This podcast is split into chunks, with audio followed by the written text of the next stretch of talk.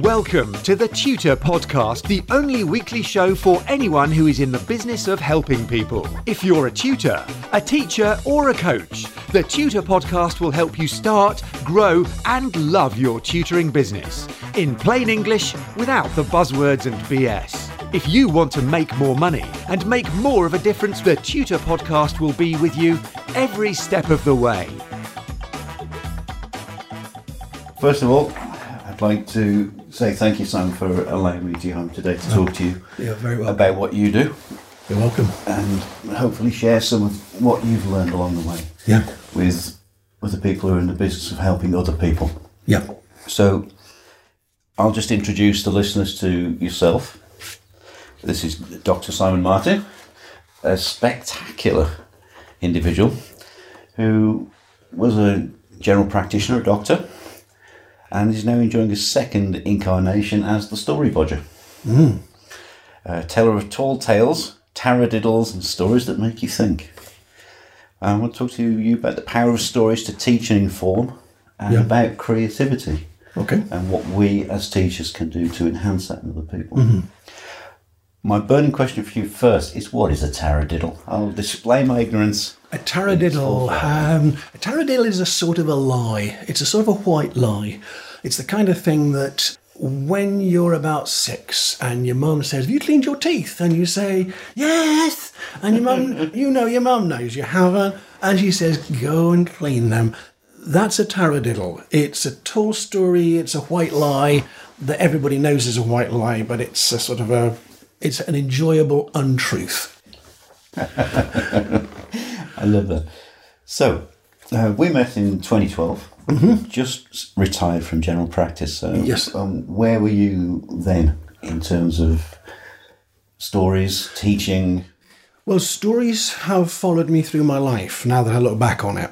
I was brought up by Irish parents, surrounded by tall tales, mischief, and blarney. And then I got all sensible and I went to medical school.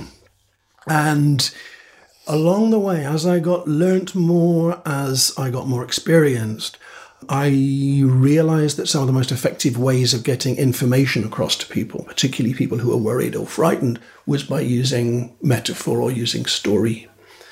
And then as I came towards the latter part of my career, I suppose in the last eight to 10 years, I found that the young doctors were seeking out my opinion about things, particularly some of the soft stuff, not the hard nosed clinical medicine that they'd been trained in, but the soft stuff, the interpersonal skills, the coping strategies. And explaining this, talking through, doing tutorials, I found that story was very effective. And I'd been on a course learning clinical hypnosis, NLP type skills, and was bowled over by what was happening with story told to people who had been encouraged to get into a relaxed frame of mind.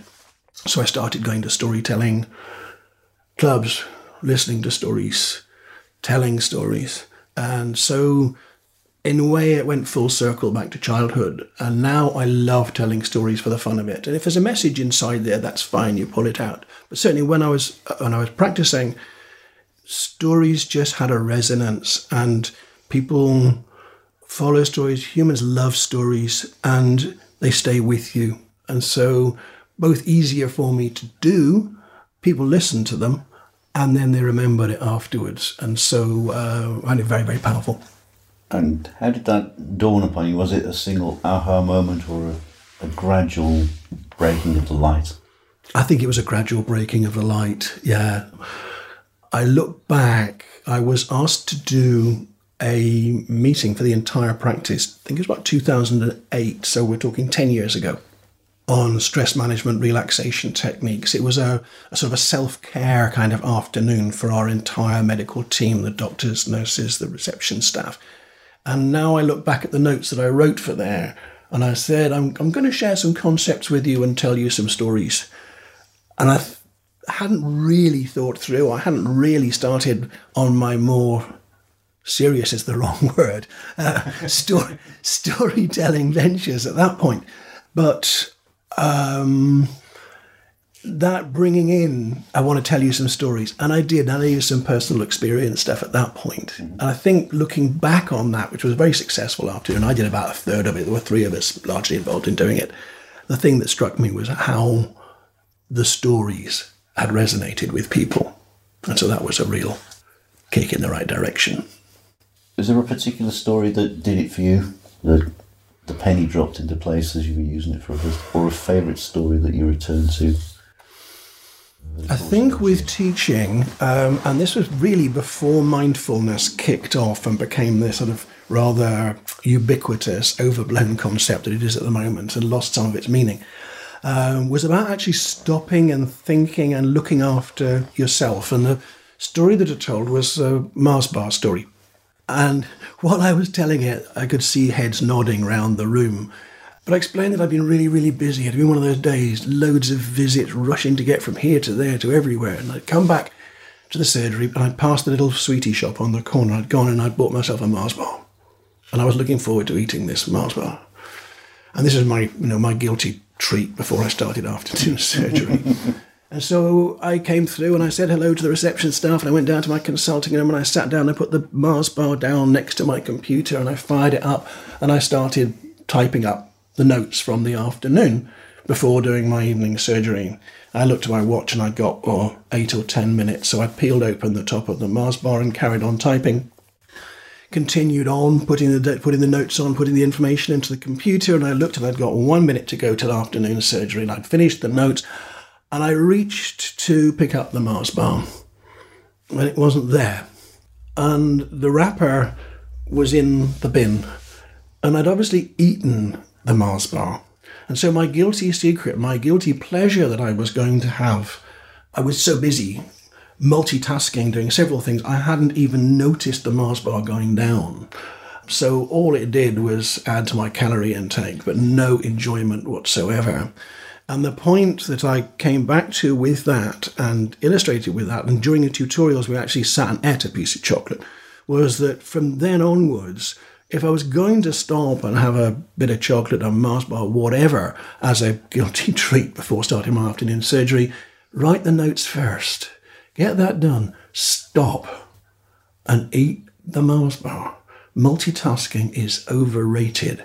Uh, in fact, I don't believe that humans can multitask. I think we switch, switch, switch from one thing to the next, to the next, to the next. We don't do any of them terribly well.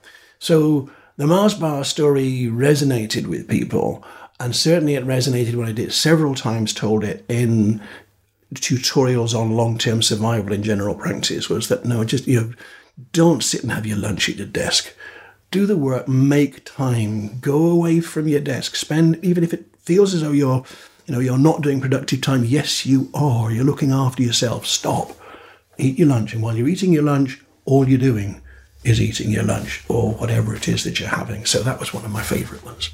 That's a great story. That resonates with a lot of people. Mm. It certainly does with me. Yeah, I think people are so busy, busy, and they think that they're being more efficient by cramming a sandwich while they're doing this, while they're doing something else, and they actually miss out on just momentarily recharging the batteries. And you can build in lots of little episodes in your life, in your day, of just recharge, even if it's only for a split second before you carry on to the next thing. And it just gives you so much more energy and so much more time. That's great. Thanks for that. So now you go professionally. Yeah. By the name of Story Bodger. Yes. What's that all about? It's the it's the two things that I do. A bodger is a greenwood turner. Uh, it's a term that comes from chair manufacturing, particularly around in the Hemel Hempstead area. So, so a semi-itinerant greenwood turner. So the wood would be, the trees would be cut, split, turned all in the same day practically. So you're working wood that is green, that is wet, and you make chair spindles, spindles for spokes of wheels, uh, stair banisters, that kind of a thing and it's a, a technique I find fascinating. I love the outdoors, I love woodland, and I enjoy crafts, country crafts. And so, some time ago, I went on a course to learn how to do bodging. And when I retired and started volunteering for the National Trust, they were very keen to have someone doing greenwood turning demonstrations. So, together with the team at the National Trust using their commercial workshops, I built a pole lathe. Um, and so I do pole lathe turning demonstrations. Not very often, uh, but they're great fun when I do. So a pole lathe turner is a bodger. So a bodger who also tells stories is a story bodger, and it gives me a name, it gives me a handle that, as far as I know, there are no other story bodgers. Uh, when I registered my website as storybodger.com, I didn't have any competition. and I was able to get storybodger at gmail.com and this kind of a thing. So it's a bit of silliness and it's a bit of fun. That's fantastic. Is that a, almost a separate personality for you?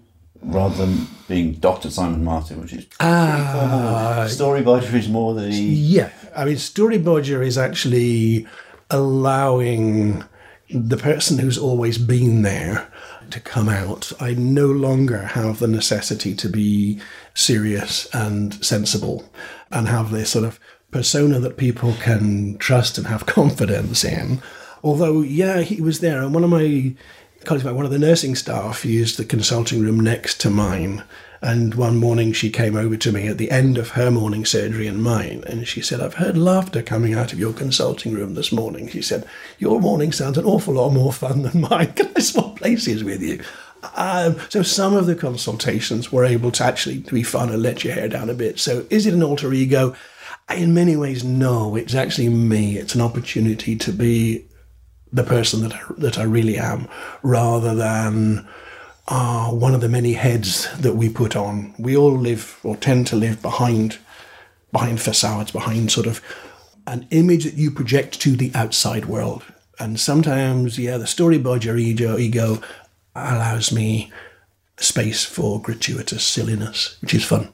We should all make some space for gratuitous silliness. We've worked together since 2012 and it's an ongoing tutor student relationship, which has mm. become more of a friendship. It's great fun. And I really look forward to our sessions. I hope you do this. Yes, I do, very much so. And what's been fascinating for me is to watch you expand what you do creatively mm-hmm. as we've picked apart some of the protective shell of having to be perfect.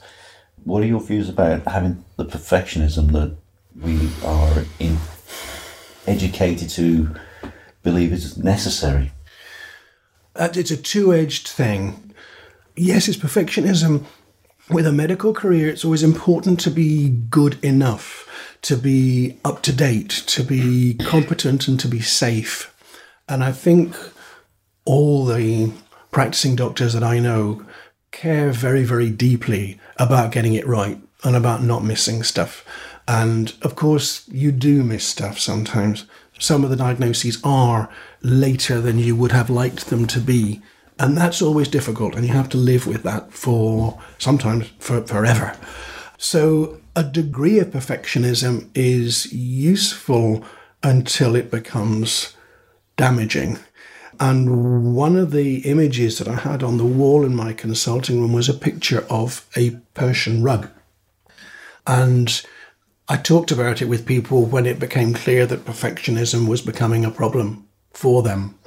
And pointed out to the Persian rug and the fact that when Persian rugs are being made, they deliberately put an error into it. They're never absolutely perfect. There's always a mistake somewhere or other, usually quite small, tucked in somewhere or other, but they deliberately make a mistake. And the argument goes amongst the Islamic people who are making the Persian rugs is that to make a perfect rug would be blasphemy that it's only the Almighty can make something that's perfect, us humans can't.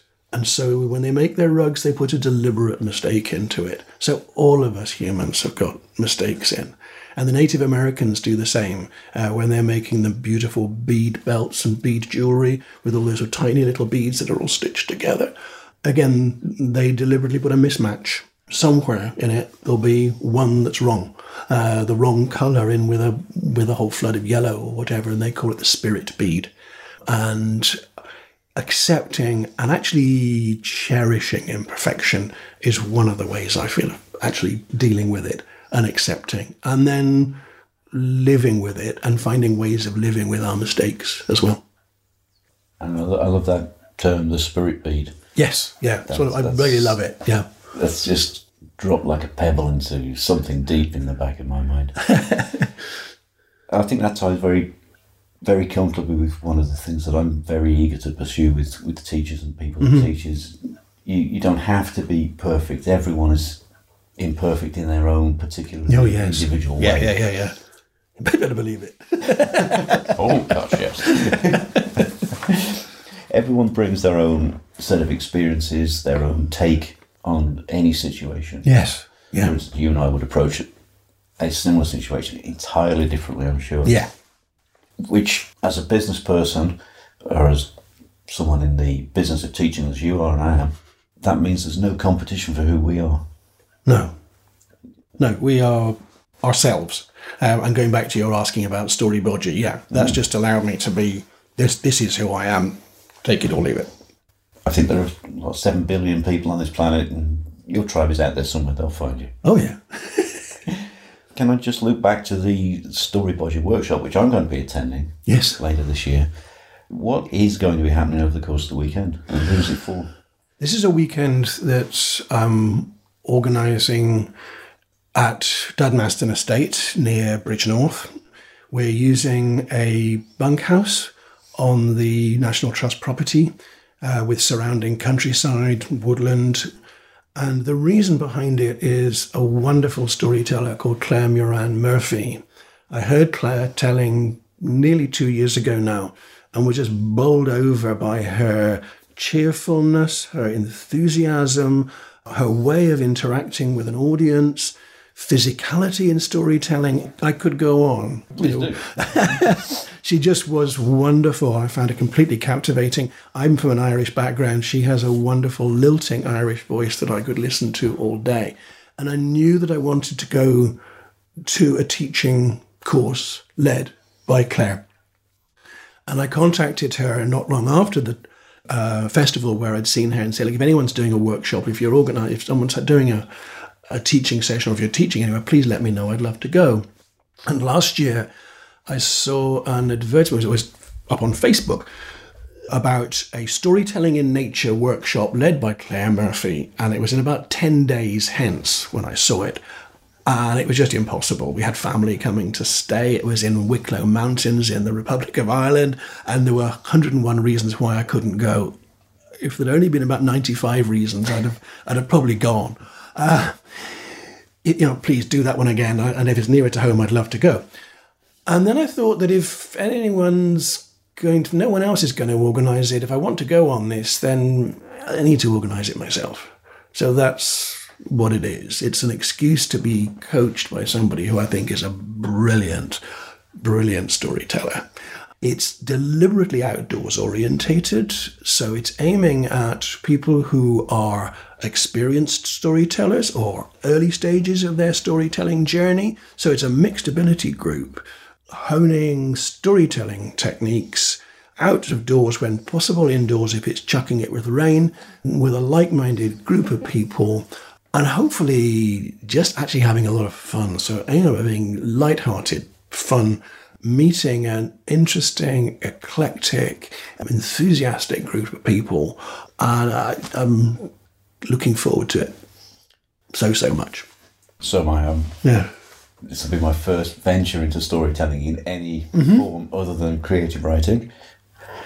So I'm very excited about that. a little bit nervous because it's a new thing for me, and I'm, I'll be surrounded by Mm-hmm. Yeah, you, you won't be alone in being started, but there are there's one or two others who are just in their early stages telling stories.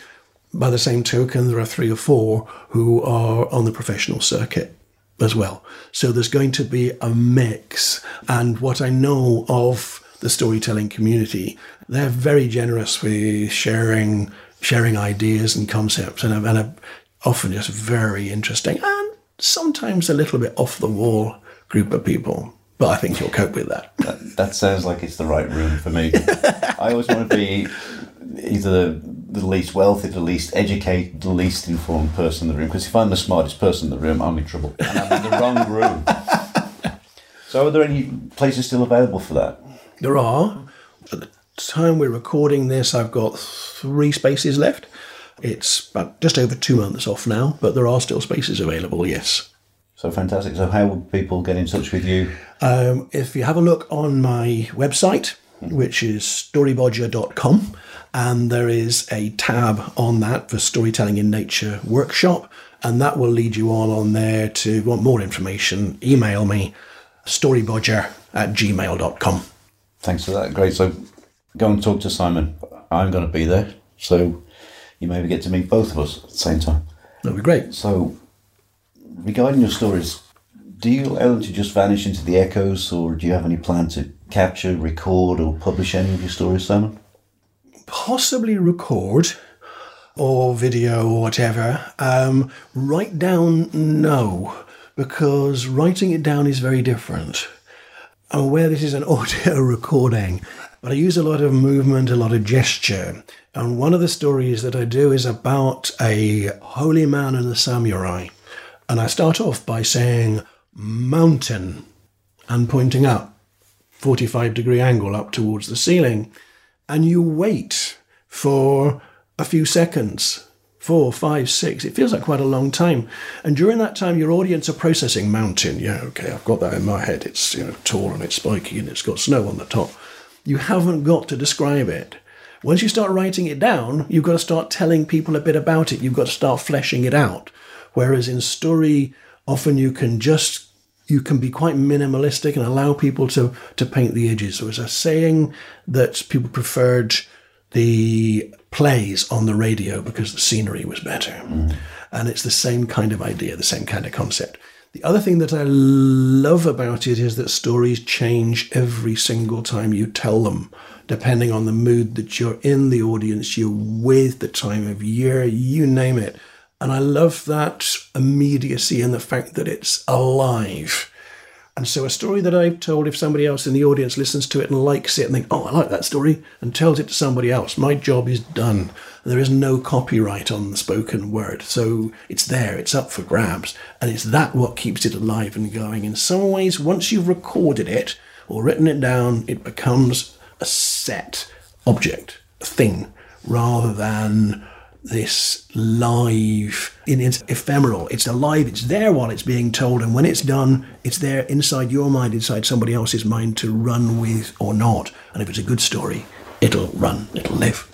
And obviously that that's predicated on personal networks and people conveying the story on one to another. Yes, yes. Though I may I haven't ruled out recording one or two of them and YouTubing them. I'm really looking forward to seeing that because I'm, I'm sitting with you and your arms are whirling around, you're bobbing around in the seat. I'm wondering whether at some point you're going to smash the microphone some extravagant I'm arm actually, feel, I'm actually feeling quite constrained here because I'm sitting down. Um, normally, when I'm telling, I have a little three legged stool with a screw winder on the top of it, which allows you to twizzle round and stand up and sit down and whatever. It's um, You can be quite mobile. Um, and use the stool as a prop and whatever. So actually sitting in a comfy chair and telling stories, although that is very much a technique that can be used, it's a bit static. I like to be a bit, bit dynamic. So, um, just to sort of wind up here, are there any nuggets that you'd like to share with the listeners about your teaching experience in general, or, or even life in general, that you wish you'd known earlier? I wish I'd started doing it earlier and recognized the value in the story aspect of telling and of teaching. But otherwise, no, nothing else that I've changed. I'd like to have started doing it sooner and earlier and had the confidence, if you like, to come out of the woodwork with it rather than just continuing with my head down and getting on with the day job, which was very, very busy. But it was something that, that grew and developed with time. And one of the small things and one of the things that I shared with a number of people and I found really very useful was having a small object sometimes that you could pick up and hold. One of the techniques that I learnt with uh, the sort of self hypnosis technique for becoming relaxed. You have visualized yourself going down, perhaps walking down the beach uh, or you know down the sand dunes onto the beach and just feeling calm and relaxed and confident and in control, and bending down and picking something up mentally and bringing it back up with you to hold in your hand to remind you of that calm and confident and in control. And in my consulting room, I had a little pile of beach pebbles. And you could just reach down and pick up a beach pebble, which feels quite cold and smooth and reassuring and comforting in your hand. And as an object that actually just sometimes just helps to make you feel grounded, it was very, very useful.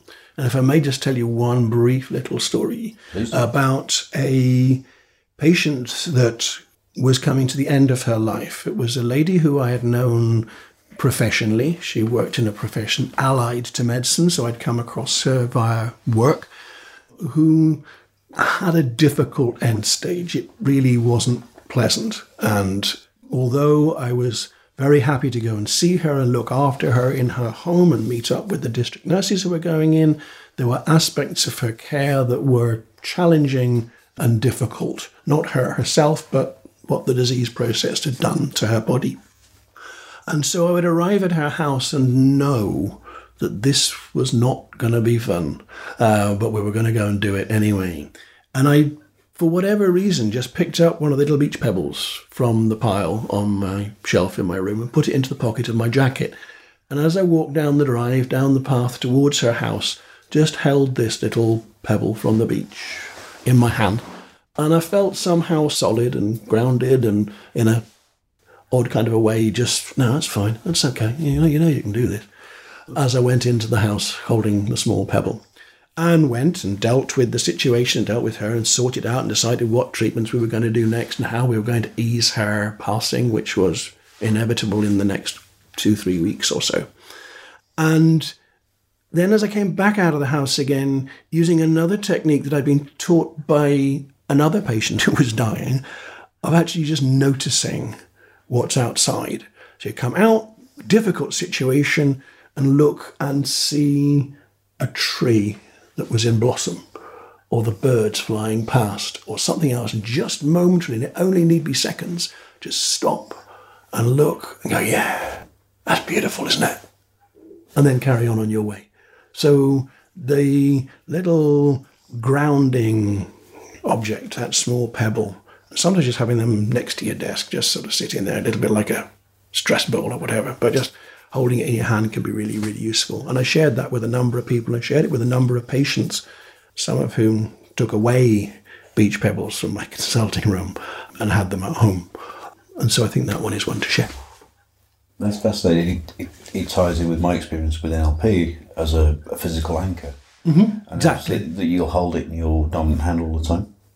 Yeah, mostly. Yeah, I'm left-handed. Without, without thinking about it, yeah, I reached over and picked that one up. So it is. It, it, it, it's it's an anchor, um, and obviously your anchor can be physical, or it can be a mental thing. It can just be a, a, a gesture, a, a way of holding your hands, or whatever. Yeah. And I love that idea of bringing back from your, in your case, your self-hypnotic Yes. journey to the beach to bring a physical artifact back to anchor you back into that state rapidly. That's, Yes. that's something I will I will use now Mm. because that's not a technique that I've been given. Okay. Yes. I just you, you, you don't say bring. It doesn't have to be a, a physical object. You, you imagine the physical object that you're bringing back. So really, at a future time when you actually need to just feel calm or relaxed or whatever it is that you're anchoring, you can just hold it in your hand. There isn't anything there, but you feel as though it's there. So just holding it is very helpful. And I started to collect a whole selection of odd, eclectic objects on the shelf in my consulting room, which were of a suitable size to hold. Mm-hmm. So that, that was one of the, the, the connecting things between them was that they, they they could hold not quite all of them, but nearly all of them that somebody might bring back from a self hypnosis technique. Not that I shared that necessarily with anybody, but they were there because I knew they were. Mm-hmm. But the other subliminal thing that they did was that people saw this on just on one side. It wasn't in your face or anything, but I think recognized that there's somebody who's doing some thinking here. There's something a bit different and unusual about this consulting room. Mm-hmm. And what's this with the carved wooden bear over on the side of the desk, mm. um, and the marbles and a small silvery starfish?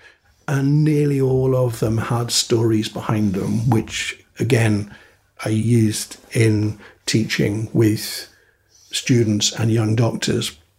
And so they, they sat there as an aide memoire to me, also something you pick up and hold in your hands if you wanted to, and as a, a message, really, that hopefully that this person is approachable. You can come and talk about stuff. And there was a little small pile of child's building blocks, which are useful on two levels. One, they're sending a message this guy likes working with children, but also it's very useful for testing manual dexterity in small children. You just give them one. And then you give them another one and see what they did with the first one. And so watching what they're doing with their pincer grip, with holding. So they're, they're actually very useful from a, an assessment point of view, but they're there for, for fun and for um, making a statement. That's terrific. Now, of all of the the props that you have sitting on the the top of that table there, what is your favourite one? Who is your favourite one? This one. Uh, I've just picked up a small bear. brown soft toy bear. This one is favourite because one of the things I did in the tutorials was talk to young doctors about ongoing relationships with your patients, a long term survival in general practice and coping strategies. And this bear arrived in my room very early on in my career in a box of toys donated by somebody. And I looked at the bear and I thought, look, you're going to get horrible. You're going to get sucked. You're going to get covered in all kinds of unmentionable stuff. Um, you can't stay in the box of toys. Uh, this was long before the um, the cross infection police meant we couldn't keep toys in our bed in our consulting rooms anymore. So the little bear went into the bottom drawer of my consulting room desk, and a small girl came in. She must have been about four or five with her mum and dad, and she came in. She had distinct health problems and she was facing surgery in the future. And she came in and she'd come into my room with a big beaming smile on her face, come round the door, open the bottom drawer of my desk, take the bear out and hold him. And she held him for the entire consultation while I listened to her chest and listened to her heart and whatever else it I needed to do. And at the end of the consultation, she smiled at me put the bear back in the drawer, closed the drawer, and went out. There was no sort of suggestion that the bear was hers, that she was going to keep him. Uh, this was my bear, and she came and she held it for the entire consultation and then put him away again. And after a while, she went into the children's hospital for her surgery, and sadly, she didn't survive. And grief and grieving, people don't associate the fact that doctors and caring people actually, from time to time, need to stop and grieve for somebody that they've lost.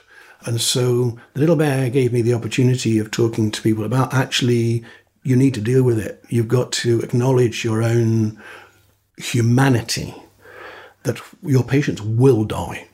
And some of the patients, when they die, will be people who you know well, that you've got to like very much, and you'll miss them. And to go, okay, on we go, on with the next one is denying your humanity. So the bear is about humanity and stayed in my consulting room for the remainder of my career in the bottom drawer of my desk. And from time to time, he came out, usually when a small child came in with their mum or their dad or both carrying their own bear. I'd open the bottom of the drawer, pick the bear out, and I'd sit and hug the bear as well. So small child would be hugging the bear, and I'd be hugging my bear on here. So the bear was doing two things. I was hugging the bear and remembering the bear that the little girl had liked so much and had kept putting back again at the end of the consultation. But also, small child would come with a bear would grin and think this was really funny that this big, powerful doctor that they'd been brought to see was sitting cuddling a small teddy bear. Um, and so this one, amongst all of them, I think is the favourite. I'm not even sure that he's got a name. I think he's just called Bear. He's a little bit like Mr. Bean's Bear, but not quite so bashed about. That's fabulous, isn't it? Thank you for that, Sam. That's, that's a touching story. That's fine. I would just like to remind the, the listeners that you are Story Bodger. Thank you. www.storybodger.com. Yes. And your email address is? Storybodger at gmail.com and there are still a few places available for the Story Bodger storytelling workshop, 16th and 17th of June 2018, Dudmaston Hall. That's in Shropshire in the UK. Okay. Simon Martin, Okay.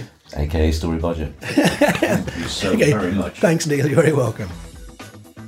Get in touch with the Tutor Podcast via email or social media, and the Tutor Podcast team will be listening. Subscribe on iTunes, and you'll automatically get the latest episode directly sent to your device. And remember to share, rate, and review TTP so that we can help other people to start, grow, and love their tutoring businesses.